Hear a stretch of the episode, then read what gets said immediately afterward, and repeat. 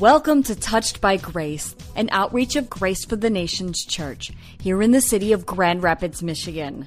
For more information, visit us on the web at gftnc.org.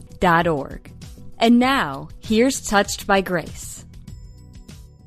Jesus gave us his peace in place of his earthly presence. And this was a principle that jumped out at me when I was studying this, that instead of Jesus saying, I'm with you, I'm going to be with you, I'm with you, you know, just, just, you got to feel me. I'm going to be with you. I'm going, but you got to feel me.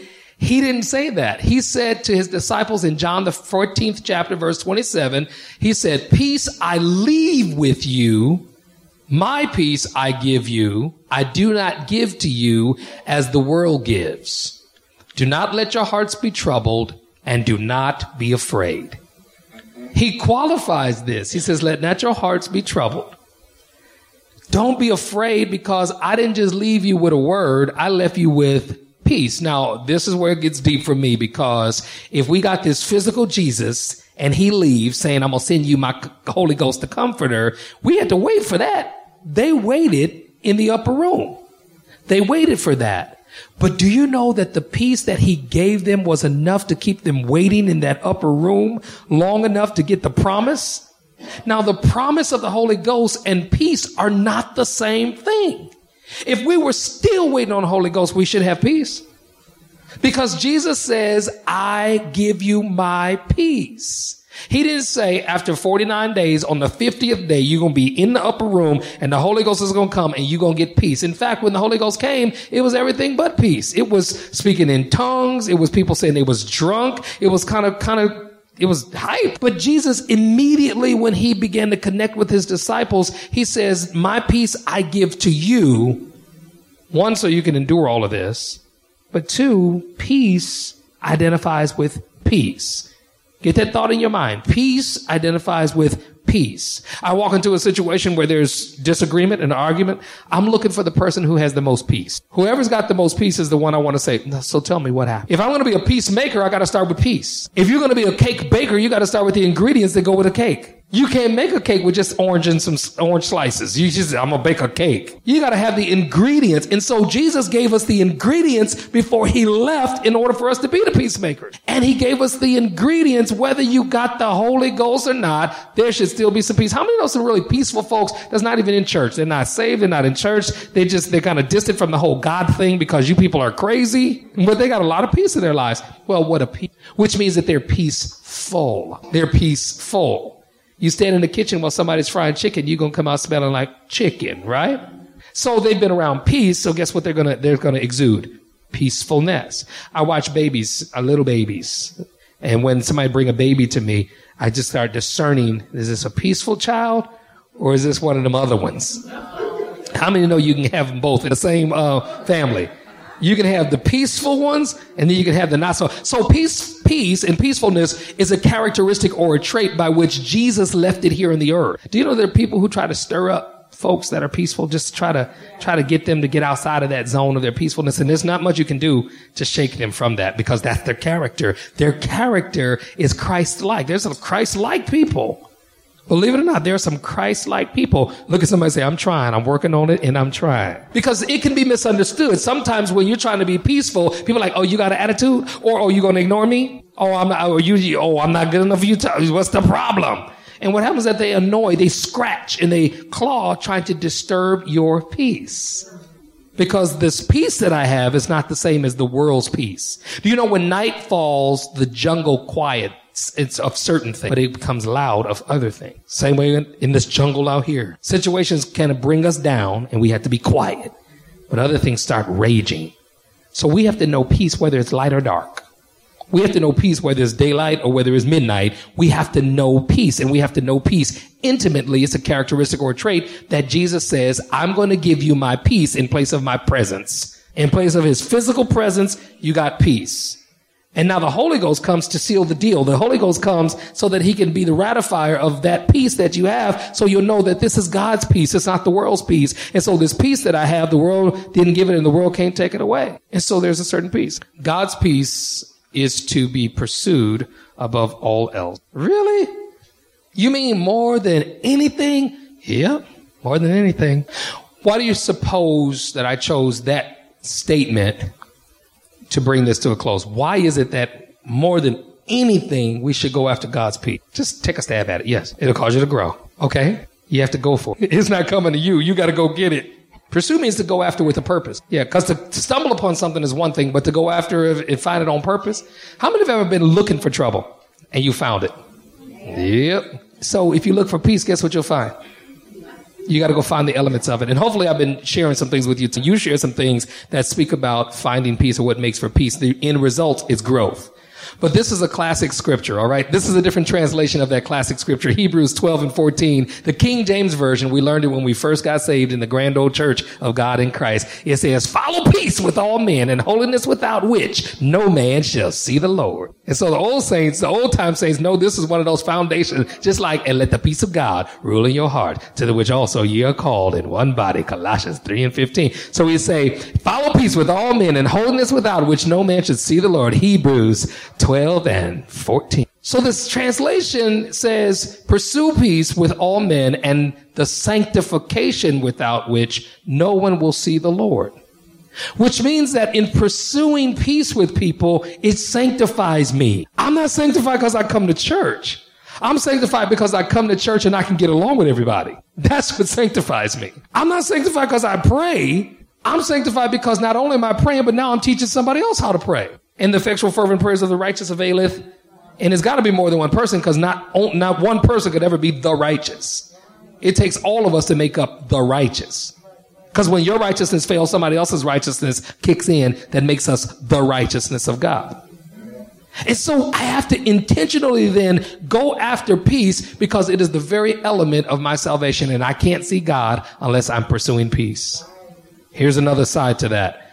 I can't even see God in you if I'm not looking for, if I'm looking for you to fall, I'm looking for you to fail, I'm looking for you to be faltered, I'm looking for you to be in some kind of way. She just, she human just like we are.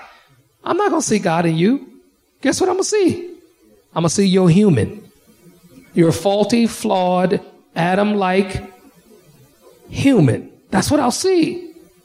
But if I pursue the God, I'm looking for the God in you. When I encounter you, I'm looking for a godly measure in you. And if I, if I go after the godly measure and I pursue the godly measure, there'll be a seed that will eventually spring up into righteousness and then we'll have fruit and we'll both be happy. And our relationship and the dynamic of me getting along with my brothers and my sisters in the body of Christ will help us to manifest the scripture that says, and they'll know them by the love that they show one toward another. Cause they won't know Christ unless they can see that we know Christ and we don't know each other by the flesh anymore, but we know each other by the spirit. I know people by their spirit. I can turn my back and just say, y'all start praising the Lord. And I can tell you what spirits are in this room because I know you know me by the spirit. We should know each other by the spirit. We don't owe anybody anything but to love one another.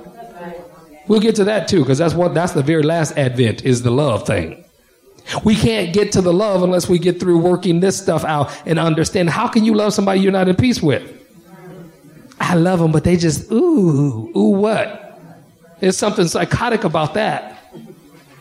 It's so, I hate them and I love them. I love them and I hate. Ooh, they make me sick, but that's the people of God. I just had to keep coming back. One or two things has to happen. There has to be resolution or dissolution. To resolve means that we have an understanding and things are going to be better from here on. To dissolve means that it doesn't have to exist. There's resolution or dissolution. And if you put that on the table, you won't have stuff just lingering. You know, I, oh, have been not liking you for a long time now. And, and, you know, I'm glad we got to this point. so we have to get to either resolving it or dissolving it. And sometimes we dissolve prematurely, and sometimes we're not resolved and we think we are. So there are issues of resolution. Do you think God is pretty much set on how he's going to love us? I think so. I think he's resolved that, right? I think Jesus was pretty much resolved on it. He says, you know, not my will, but thy will be done. You know, greater love has no man than this except he lay down his life for you. mean I gotta die? Yeah, die.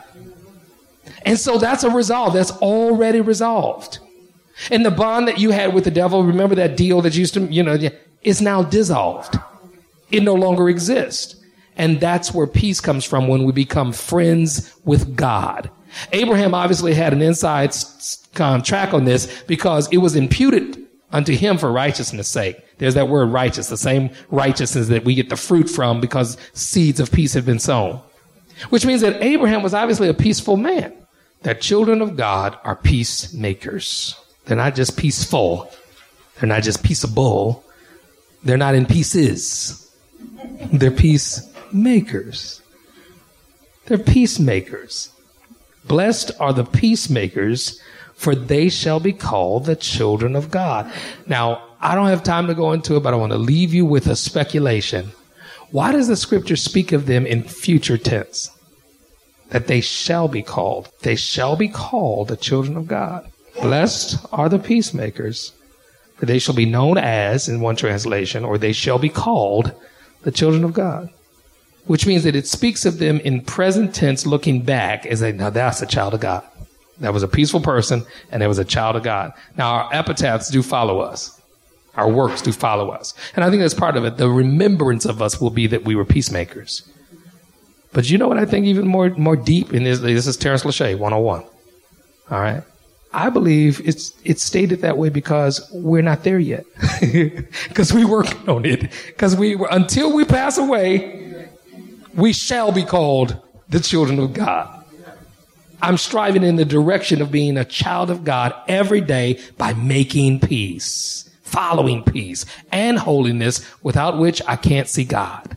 So everybody that's talking about that they're they're saved or Christians are born again, the true test is are they peacemaker? I'm going hard and heavy on the peacemaker because that's what's wrong with the whole world right now. Yeah. People are not at peace with themselves, so they go and destroy something else. They become aggravated and they become um, radicalized. That's the term. You know, the people who are performing these mass shootings, they became radicalized, which means that somebody trained them to take out a vengeance and to get themselves killed. Now, how stupid is that? Well, they, they, they love not their lives unto death. But here we are loving our life like, don't, mm, I, I'm going to stay here.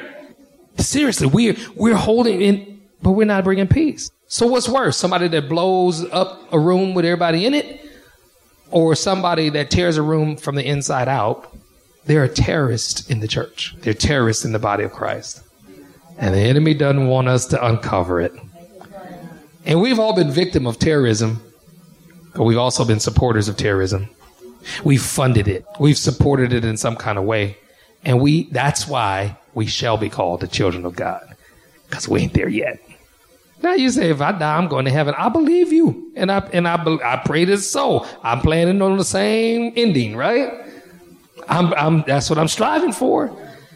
But I'm here to work my salvation out every single day with fear and trembling. Lord, let me be a peacemaker more than anything. I don't want to raise sand. I don't want to be the one who they go, oh, here he come. I want to be the peacemaker. Even in my jesting or in my joy making, in my fun, I don't want to leave somebody scratching their head about their identity. Am I too short? Am I too fat? Am I ugly? Do I really got big, big lips? And that's because somebody who's not a peacemaker left that on my mind. Somebody left that, and it's something that's simple. Well, you know, I was just playing, but I didn't have any peace. In fact, your presence makes my spirit uneasy. Have you ever felt that way about certain people? So to be a peacemaker, I gotta, I gotta, I gotta take a, get up enough strength. I gotta muster up the stamina and all the Holy Ghost. Fast for 40 days, 40 nights. Do whatever you need to do. And then say, hey, let's make peace. I want to make peace with you. You don't even have to tell them how you feel about them. You don't even have to tell them how they make you feel. Just make peace because if I'm uneasy, I try, I tried it. I tried to like just forget about them and they, they don't mess with you, you don't mess with them. But no, they come up in your space. They come after you and it's not them, it's the spirit of unrest, the spirit of chaos, the spirit of the enemy trying to disturb your peace.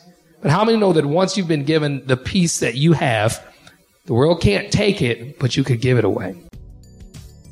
You've been listening to Touched by Grace, an outreach of Grace for the Nations Church in Grand Rapids, Michigan. For more information, log on to our website, gftnc.org, or call us 616 974 9128. Our mission here at Grace for the Nations Church is to reach the diverse people of the world by teaching biblical principles and life application of the Scripture. Despite the present day challenges facing individuals, families, and our communities, we believe there is hope.